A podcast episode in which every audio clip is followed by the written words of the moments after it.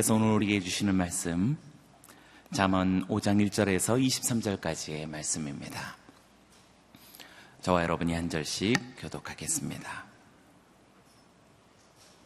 내 아들아 내 지혜에 주의하고 내가 깨달은 것에 귀를 기울여라.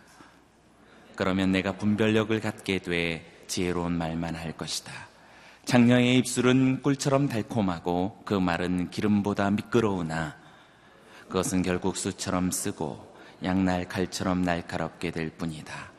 그 여자의 발은 죽음으로 가고 그 걸음은 무덤을 향해 달려간다. 그녀는 생명의 길에는 관심이 없고 자기의 길이 삐뚤어져도 그것을 깨닫지 못한다. 그러니 너희 자녀들아, 내 말을 듣고 내가 하는 말에서 떠나지 말라. 그런 여자를 멀리하고 그 여자의 집문 근처에는 얼씬도 하지 말라. 그렇게 하지 않으면 내가 내 명예를 남에게 빼앗기고 내 목숨을 잔인한 사람에게 빼앗길지도 모른다. 내가 모르는 사람들이 내 재물로 잔치를 벌이고 내가 수고한 것이 남의 집으로 돌아갈 것이다. 결국 내 몸이 병들게 된 후 내 인생의 끝에 가서 너는 탄식하며 말할 것이다. 내가 왜 교훈을 싫어하며 꾸준함을 무시했을까? 내가 선생님의 말씀에 순종하지 않고 나를 가르쳤던 그분들의 말에 귀 기울이지 않았더니 모든 사람들이 보는 앞에서 망하게 생겼구나. 너는 내 샘물에서 물을 마시고 내 우물에서 흐르는 물만 마셔라.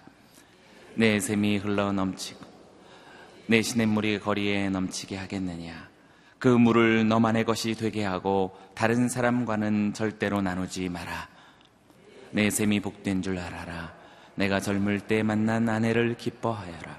그녀를 사랑스러운 암사슴 우아한 암노루로 여겨라. 그 품을 항상 만족하며 그녀의 사랑을 항상 기뻐하여라. 내 아들, 왜 같은 여자를 마음을 빼앗기겠느냐? 왜 다른 여자의 가슴을 껴안겠느냐? 사람이 하는 일은 여호와의 눈앞에 있으니 그분이 그 모든 길을 살피신다. 아기는 자기 죄악을 걸리고 그 죄의 올무에 걸려 함께 읽겠습니다. 그는 훈계를 받지 않아서 죽고 그토록 어리석은 채로 방황할 것이다. 아멘. 오늘 이 본문으로 노치영 목사님 말씀 증거해 주시겠습니다. 하나님께서 우리에게 허락하신 것이 생명이라고 했습니다. 하나님께서 우리에게 주신 생명을 우리는 계속해서 흘려보내야 할 사명이 있습니다. 그 생명이 하나님께로부터 받은 것이라면 그것은 아름답고 완전한 것일 겁니다. 하지만 우리가 지혜롭지 못해서 하나님의 뜻을 깨닫지 못하고 우리의 욕심을 따라, 우리의 거짓된 욕심을 따라 살게 된다면 우리가 하나님께로부터 받은 생명을 정결하지 못한 상황으로 그런 상태로 흘려보내게 될 것입니다. 정결하지 못한 생명이라는 것은 어떤 것일까요? 그것은 바로 병이 든 상태를 얘기하겠죠. 우리가 정말 하나님께서 주신 생명만 가지고 살아갈 수만 있다면 그렇다면 우리가 영원한 생명을 왜 누리지 못하겠습니까?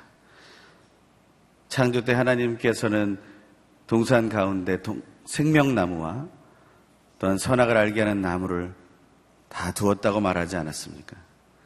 그렇다면 우리가 생명나무의 열매를 먹는 것이 허락되었었다라는 사실을 알 수 있죠. 그것을 먹고 살았다면 우리가 왜 죽음이라는 것을 맞이하게 되었을까요? 하지만 우리는 하나님께서 금하신 선악을 알게 하는 나무의 열매를 먹었기 때문에 그 이후에 모든 사람들이 한번 태어나면 죽게 되어 있는 그런 삶을 살게 된 것이죠. 태어날 때부터 사람들은 병을 가지고 태어납니다.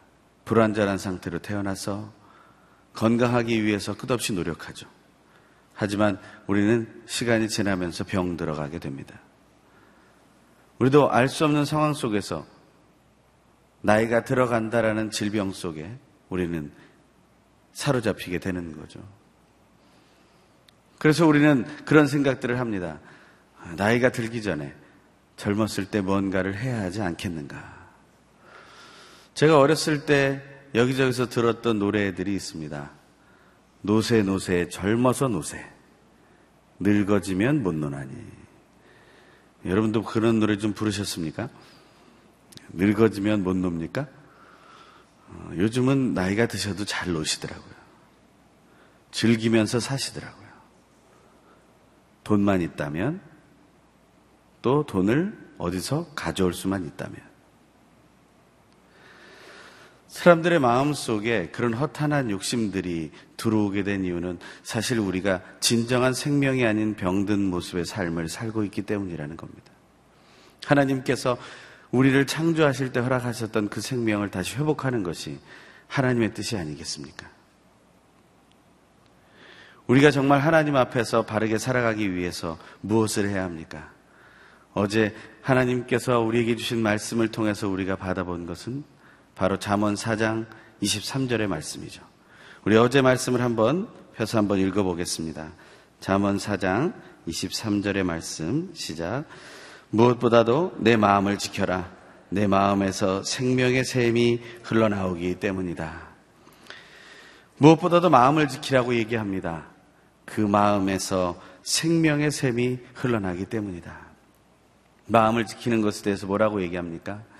어제 마지막 부분에 나온 이야기에 그 세 가지 조심하라는 것이 나왔죠. 첫 번째는 말을 조심해라. 두 번째는 눈을 조심해라. 눈을 조심한다는 것은 그 시선을 조심하라는 것입니다. 내가 무엇을 바라보고 있는가? 시선이라는 것은 내가 바라보는 것을 얘기하는 거잖아요. 그것을 조심하라는 거죠. 거기서부터 문제가 시작되기 때문에 선악을 알게 하는 나무 열매를 사단의 거짓말, 뱀의 거짓말을 들은 하와가 다시 보았을 때 문제가 생긴 거죠. 보암직도 하고에서부터 시작이 되는 거죠. 그 시선에 문제가 있는 것입니다. 그리고 세 번째가 무엇입니까? 발조심이죠. 발조심. 내 시선이 거기에 머물렀더라도 내 발이 그곳에 가지 않는다면 우리는 그것을 금할 수 있게 되는 것이죠. 그게 바로 금이라는 단어입니다. 하지 못하게 하는 그러한 모든 것에 이 총체적인 것을 우리는 스스로 결정하고 판단하고 행할 수 있다라는 거죠. 내가 입이 있는데 왜 말을 못 하겠는가? 내가 눈이 있는데 왜 보지 못하겠는가? 내 발이 있는데 내가 왜 가지 못하겠는가? 우리가 늘 하는 이야기들 아니겠습니까? 내 입이 있어서 말할 수 있고 또한 내 눈이 있어서 볼 수 있고 내 발이 있어서 갈 수 있는 것을 우리가 누리기 위해서 그토록 애쓰고 있는 것은 아닙니까? 하지만 잠언은 말 조심, 눈 조심, 그리고 발 조심을 하라고 말하고 있습니다. 그 마음을 지키는 것이 바로 이런 행위로 드러나게 된다는 사실을 말해주고 있는 거죠. 그것은 바로 우리 부모 된 자들이 우리 자녀들에게 꼭 해줘야 할 말이라는 것이죠. 그 부모는 어떻습니까? 사실 그 부모는 실패한 부모 아닙니까? 솔로몬은 지금 자기 자녀들에게, 자기 아들들에게 얘기했겠죠. 로보암이라는 그 아들은 그 이야기를 들으면서 자라났을 것입니다. 그 이야기는 어디서 또 들었겠습니까? 솔로몬은 또 그 아버지 다윗으로부터 들었겠죠. 그 어머니 바세바로부터 들었겠죠. 그 아버지는 어떤 아버지이며 그 어머니는 어떤 어머니입니까? 그 음란한 기운에 넘어갔던 그런 실패자들 아닙니까? 이 세상에 나와 있는 그 모든 유혹들을 우리가 어떻게 이길 수 있겠습니까? 우리가 일대일 교제에서 공부하는 것처럼 정말 날마다 성령 충만하지 않는다면 어떻게 날마다 찾아오는 미혹을 이겨낼 수 있겠습니까? 그 날마다 찾아오는 시험들을 어떻게 이겨낼 수 있겠습니까? 사실 우리는 실패한 부모들 아닙니까? 그럼에도 불구하고 우리가 자녀들에게 말해야 할 것은 네 마음을 지켜야 한다. 생명의 샘이 거기서 나기 때문이다. 말을 조심하고 눈을 조심하고 발을 조심해야 된다. 그럼 자녀들은 얘기하겠죠. 아니, 아버지나 어머니나 똑바로 사시지 왜 나한테 그런 얘기를 하냐고. 그렇게 살지 않으면 다른 문제가 생기기 때문이라고 말해주는 것이죠. 사람들은 얘기합니다. 자기는 재미 볼 거 다 보고 나서 나한테 하지 못하게 한다고요. 그걸 재미라고 생각하는 그 자체부터가 문제가 된 것입니다. 그것이 재미입니까? 한 남자, 한 여자가 음란한 자리로 빠지는 것이 정말 그것이 재미입니까? 이제는 남자, 여자의 관계가 아닌 동성의 관계까지 그 재미를 찾는 것이 정말 그것이 인생의 재미가 됩니까? 그것은 재미가 아닙니다. 사람들은 그 중요하고 거룩한 부분을 재미로 바꿔버린 것이죠. 로마서 1장에서 말하는 것처럼 하나님을 하나님으로 여기지 않게 하는 법을 사람들은 사단을 통해서 이 거짓된 세상의 미혹을 통해서 배우게 된다는 것입니다. 무엇이 여러분의 재미입니까?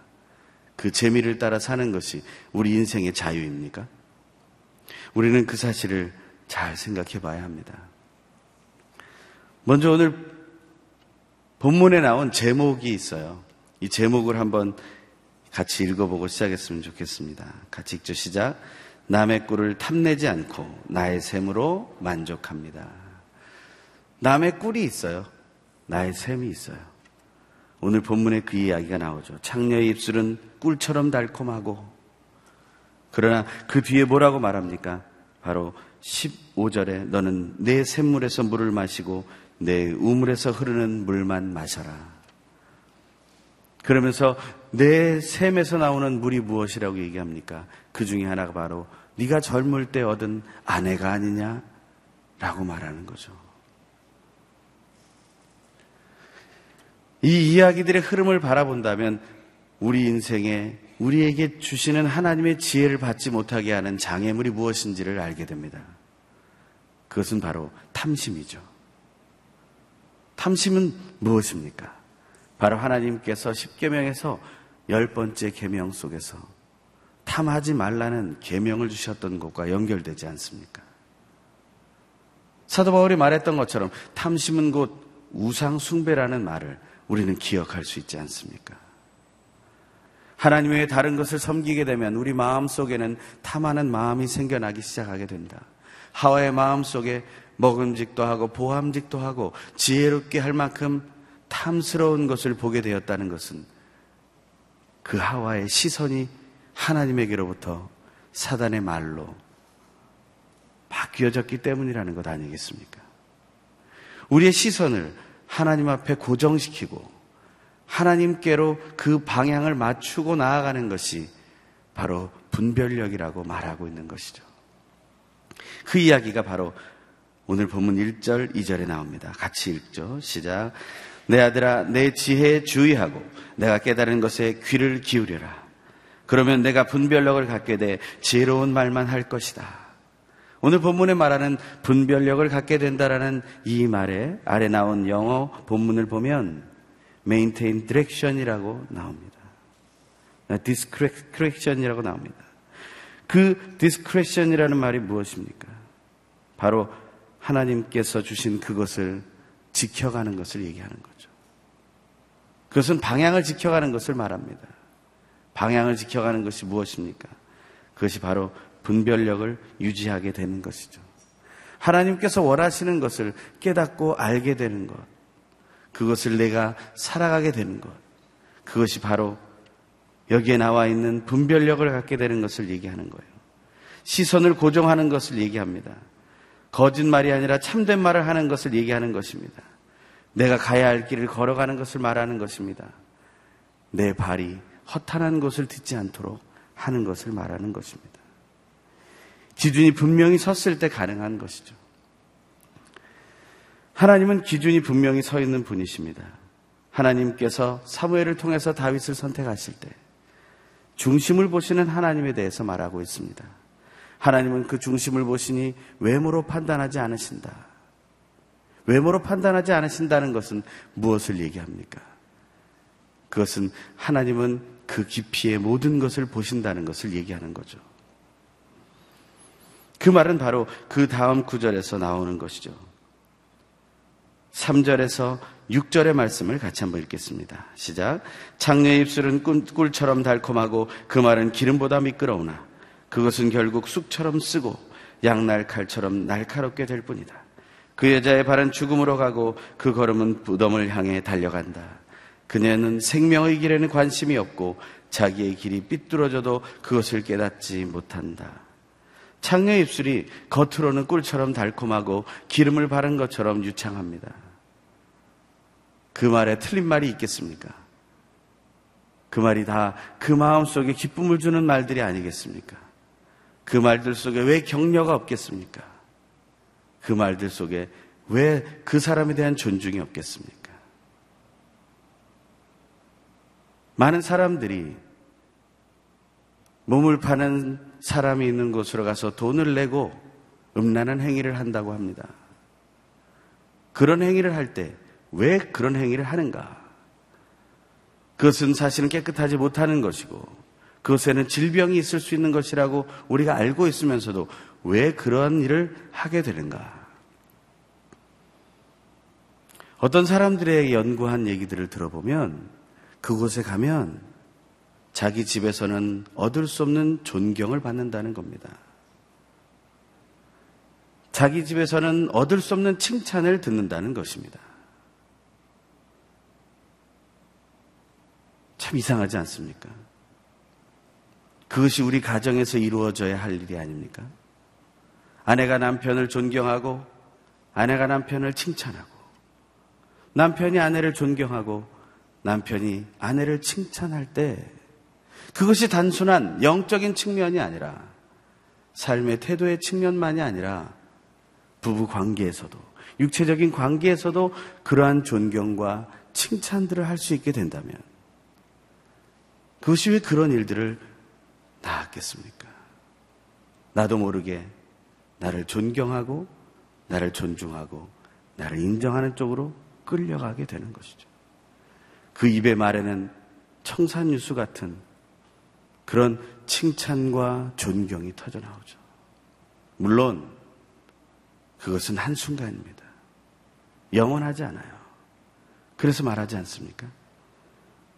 그 결국은 쑥처럼 쓰고 양날 칼처럼 날카롭게 바뀌는 거예요.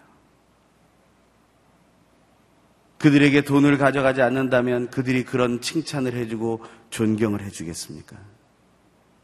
아니요. 그냥 버림받는 거죠. 예전에 이런 노래를 또 어렸을 때 많이 들었어요. 찬송가가 많이 생각나야 되는데 옛날에 들었던 다른 노래만 생각나요. 양복 입은 신사가 요리집 문 앞에서 매를 맞는데요. 왜 맞을까? 원인은 한 가지, 돈이 없어.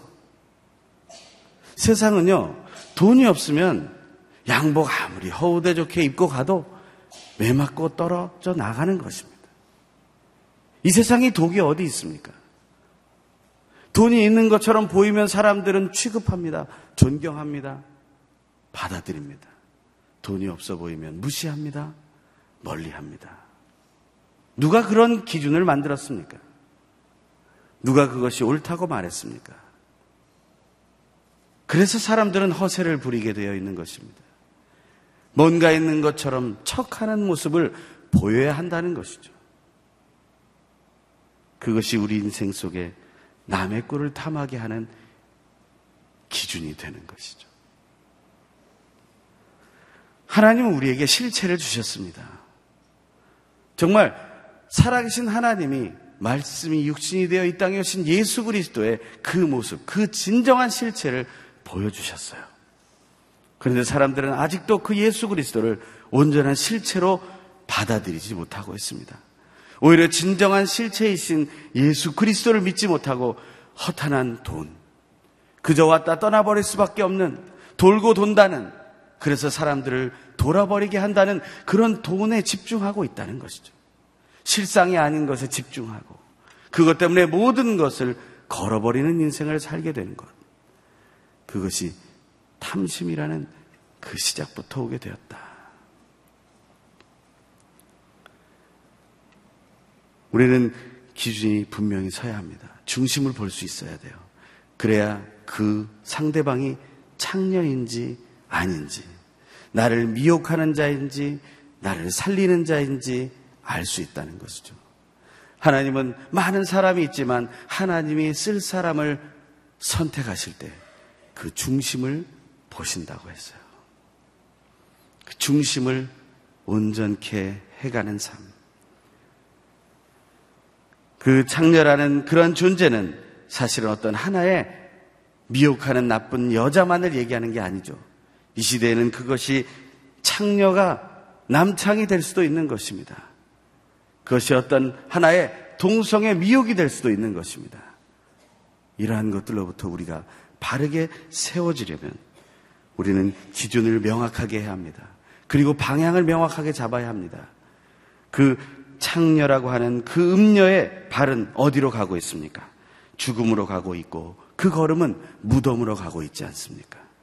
이것이 내가 가는 길이 죽음의 길인지 생명의 길인지를 우리는 분별할 수 있어야 하지 않습니까? 예수는 길과 진리와 생명이 되시는 분 아닙니까? 그분을 따라갈 때 우리는 생명을 얻게 되는 것이죠. 그것을 우리는 확실하게 인정할 수 있어야 된다는 것입니다. 그것을 놓치게 되면 안 되죠.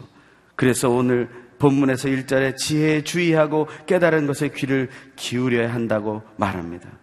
그러면서 계속해서 이런 얘기를 하죠. 7절에서 10절의 말씀을 같이 읽겠습니다. 시작. 그러니 너희 자녀들아 내 말을 듣고 내가 하는 말에서 떠나지 말라. 그런 여자를 멀리하고 그 여자의 집 문 근처에는 얼씬하지도 말라. 그렇게 하지 않으면 내가 내 명예를 남에게 빼앗기고 내 목숨을 잔인한 사람에게 빼앗길지도 모른다. 내가 모르는 사람들이 내 재물로 잔치를 벌이고 내가 수고한 것이 남의 집으로 돌아갈 것이다. 막대한 손실, 총체적인 손실을 보게 된다라는 사실을 얘기해 주고 있는 거예요. 그것을 부모가 얘기해 주지 않는다면 누가 얘기하겠습니까? 그것을 부모가 얘기하지 않으면 누가 얘기하겠어요? 그들에게 잔소리로 들릴지라도 그 얘기를 해야 합니다. 그 얘기를 부드럽고 강직하게 얘기할 수 있어야 하는 것이죠. 그것은 내 주장이 아니기 때문에 분노해서는 안 되는 것입니다. 내 주장일 때는 분노가 나옵니다. 하지만 하나님의 주장이라는 사실을 신뢰할 때 우리는 그 분노를 내려놓을 수 있어요. 우리는 하나님에게 말씀을 받은 사람들입니다. 그 말씀을 맡은 자들입니다. 그 맡은 말씀을 전하는 자들입니다. 우리 자녀에게 나의 마음은 나의 얘기를, 나의 기준을 전하지 마십시오. 하나님의 말씀과 하나님의 마음과 하나님의 기준을 전해 주십시오. 부드럽고 단호하게 그리고 무게 있게 전해 주시라는 거예요. 심각하게 말할 수밖에 없는 일 아니겠습니까?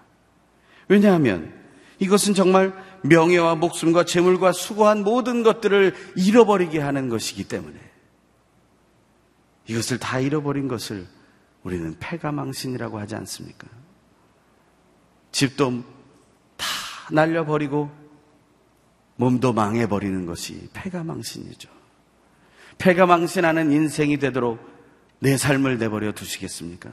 우리 자녀들의 삶을 내버려 두시겠습니까? 우리 성도들의 삶을 내버려 두시겠습니까? 패가 망신의 반대말이 뭘까 생각해 봤어요. 그랬더니 오히려 우리는 살신성인하는 사람으로 살아가도록 우리는 인도해야 되지 않을까. 내 몸을 죽여서라도 인을 이루어가는 삶. 그것이 바로 예수 그리스도의 모습 아니었습니까? 십자가의 그 고통을 이겨내고 그것을 겪어내면서 그 부드러움을, 그 어질물, 그 은혜의 삶을 드러내 보인 것 아닙니까? 패가 망신하는 인생이 아닌 살신성인의 삶을 예수를 통해 닮아가는 인생. 그것이 우리에게 주신 잠언이 아닌가라는 생각을 해보게 됩니다. 하지만 그 길을 따라간 사람은 어떻게 바뀌게 됩니까? 오늘 본문의 11절부터 14절의 말씀 같이 읽죠. 시작. 결국 내 몸이 병들게 된 후 내 인생의 끝에 가서 너는 탄식하며 말할 것이다. 내가 왜 교훈을 싫어하며 꾸지람을 무시했을까? 내가 선생님의 말씀에 순종하지 않고 나를 가르쳤던 그분들의 말에 귀 기울이지 않았더니 모든 사람들이 보는 앞에서 망하게 생겼구나. 때 늦은 후회죠. 돌이킬 수 없는 후회입니다. 정말 돌이킬 수 없는 것입니까? 아니요, 우리는 예수 그리스도를 믿으면서 다시 돌이킬 수 있는 기회를 얻었습니다. 날마다 순간마다 우리는 하나님께로 돌이킬 수 있습니다. 아직도 예수 그리스도께서는 우리에게 이렇게 선포하고 계시죠. 회개하라. 천국이 가까이 왔느니라. 회개하라. 천국이 가까이 왔느니라. 우리가 어떻게 음료의 유혹에서 이겨낼 수 있겠습니까? 이 음란한 세대의 문화를 우리가 어떻게 극복하고 넘어갈 수 있겠습니까? 나도 모르는 사이에 결혼 정년기가 늦춰지고 많은 사람들이 결혼을 하지 못하는 상황 속에서 이 시대의 음란한 문화들에 노출되어 있습니다. 19금이라고 말하지만 이미 19살을 넘은 지는 오래 지나지 않았습니까? 그러니 그러한 19금이라고 하는 것들을 사람들은 자신 있게 볼 수 있는 시대가 되지 않았습니까? 혼전 순결이라는 운동 자체가 이제는 무의미한 것처럼 여겨지는 그러한 시대가 되지 않았습니까? 이 시대의 젊은이들이 또 몸을 파는 자리로 남자건 여자건 나아가는 시대가 되지 않았습니까? 왜 그것이 자기를 망하게 하는 일인 걸 알면서도 그 일을 하고 있습니까? 그것은 돈이 되기 때문이죠. 돈을 벌 수 있기 때문이라는 겁니다. 어떤 노력에 비해서보다 더 쉽게 더 많은 돈을 벌 수 있다는 것. 그것이 그 마음의 미혹의 원인이 된다는 것입니다. 그것이 이 시대의 슬픔인 겁니다. 결혼을 하지 못하는 이유 중에 하나가 서로가 정결하지 못하기 때문이기도 하는 것. 그것을 우리는 알고 있습니다. 그것을 어떻게 우리가 이어나갈 수 있겠습니까? 그것을 어떻게 우리가 넘어설 수 있겠습니까? 혼전 순결을 지키고 그것을 잘 지켜낸 사람들이 만나 결혼한 사람 부부와 그렇지 못한 사람들의 관계가 어떻게 차이가 나는지를 우리는 더 알아야 하는 것이죠. 하지만 이 시대가 그렇다고 해서 함께 서로가 하나 되지 못한다면 그것도 문제가 아니겠, 아니지 않겠습니까? 서로 용서할 수 있어야겠죠. 때늦은 후에는 끝난 것이다라고 말해서는 안 되겠죠. 다시 회복하고 돌아와야겠죠. 요즘 한 연예인, 기독교인 연예인 중에 하나가 그런 어떤 방송에 나와서 혼전 순결은 얘기할 수 없지만 우리가 육체를 정결하게 써야 한다고 말하는 그런 남성이 있는 거예요. 너무 진지하게 말하고 있어요. 그는 이렇게 얘기합니다. 나도 순결하다고 말할 수는 없지만 우리는 지켜야 한다. 이제는 우리의 자녀들이 그러한 말을 할 수 있는 그러한 자리로 인도해야 합니다. 정죄하는 것이 아니라 그들의 삶을 다시 내려놓고 하나님께로 돌아올 수 있도록 인도해야 한다는 것입니다. 이 음란한 문화의 시대 속에서 우리는 사실은 우리의 가정을 지키기가 어렵습니다. 거짓된 욕심 때문에 우리의 가정이 깨어지고 무너져 가고 있어요. 그러니 그 옛날부터 그 오래전부터 이 잠언을 통해서 네가 젊을 때 만난 아내를 기뻐하라고 말하고 있지 않습니까? 다시 회복해야 할 일입니다. 우리의 관계가 좀 깨어져 있고 그것 때문에 깊은 골이 생겼다 할지라도 다시 이를 악물고 일어서야 하는 것입니다. 버려서는 안 됩니다. 서로 다시 하나 될 수 있도록 취해야 하는 것이죠.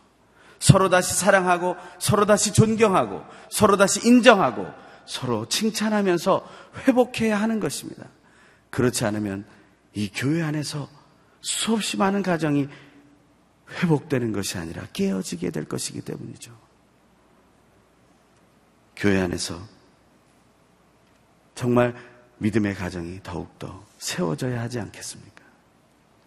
젊은 아내에게 눈을 두지 못하면 그 사랑스러운 암사슴 우아한 암노루처럼 나에게 사랑을 주는 그에게 나에게 모든 것을 내려놓은 그에게 남편으로서 아내로서 모든 것을 내어놓지 않는다면 우리의 시선은 또한 외간 여자에게, 외간 남자에게, 다른 여자의 가슴에, 다른 남자의 품에 안기게 될 거라는 것입니다.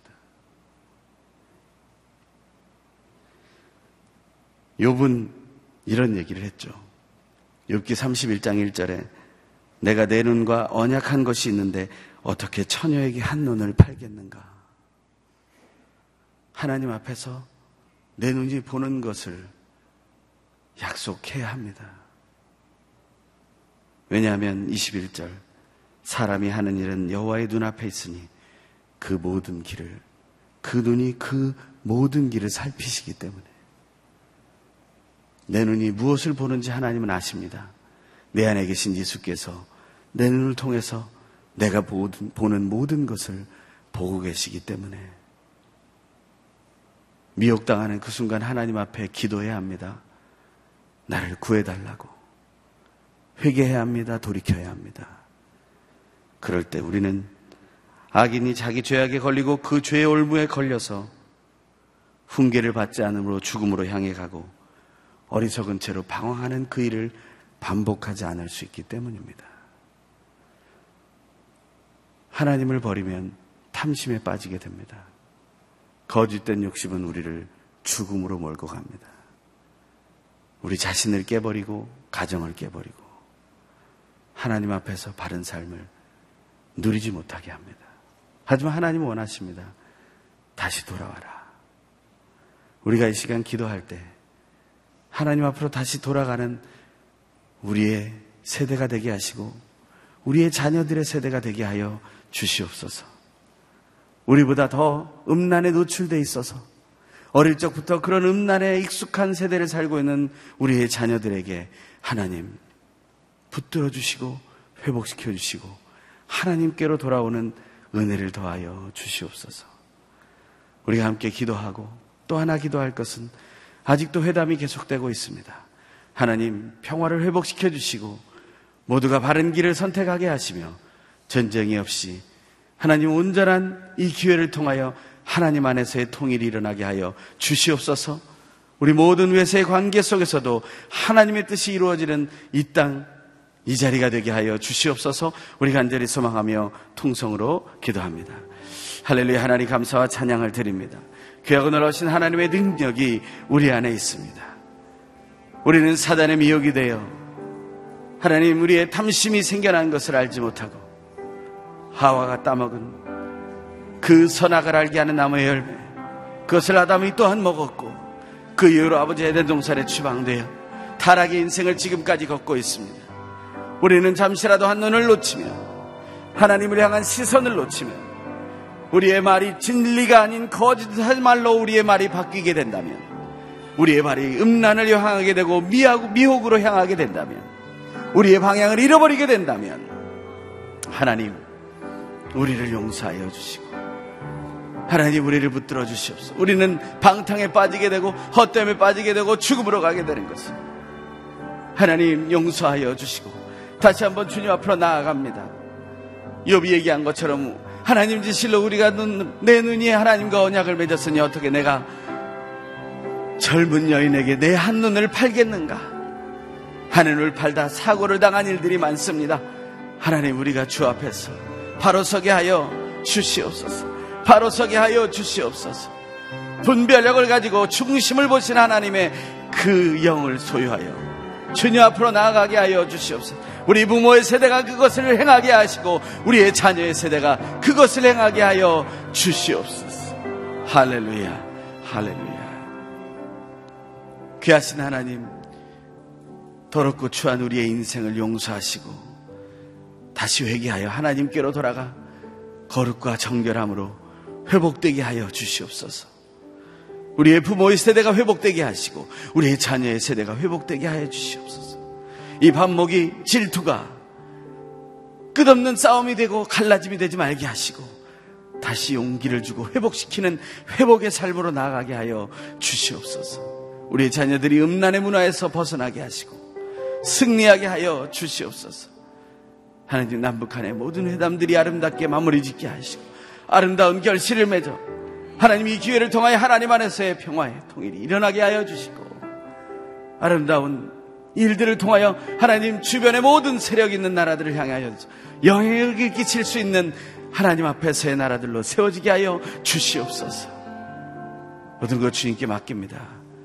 부족한 우리들을 용서하시고 사랑하시는 놀라우신 예수 그리스도의 이름으로 기도하오며 이제는 우리 주 예수 그리스도의 은혜와 하나님 아버지의 결코 끊어지지 않는 사랑하심과 성령 하나님의 교통하심과 온전케 하심의 역사가 진실로 우리가 탐심을 버리고 회개하여 하나님의 온전한 길을 따라 나가기를 소망하며 우리의 마음을 지키고 말조심, 눈조심, 발조심하며 오늘 하루도 승리하며 살아가기를 소망하는 이 자리에 모인 하나님 귀한 딸들의 머리 위에 그들의 삶과 비전과 그들의 가정 사역 그리고 그들의 학업과 사업 그리고 삶의 모든 걸음 위에 그리고 온 땅에 터져 복음을 전한 하나님의 사람들과 교회들 위에 이 남북한 위에 지금부터 영원토록 항상 함께 계시옵기를 간절히 축원하옵나이다. 아멘.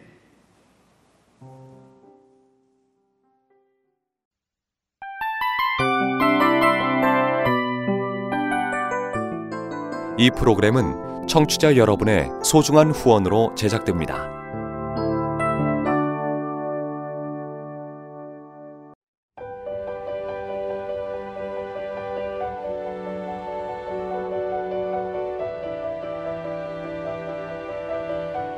세상에는 수많은 교회들이 있지만 더 깊이 있는 말씀 강해를 찾기 위해 크기로만 교회를 선정하지 않습니다. 보다 좋은 영적 콘텐츠를 더 많이 나누기 위해 방송비를 받지 않습니다. 1년 365일 복음만 전하고 싶어서 우리는 광고를 하지 않습니다. 온누리의 복음을 땅끝까지 CGN TV와 함께 땅끝 성교사가 되주세요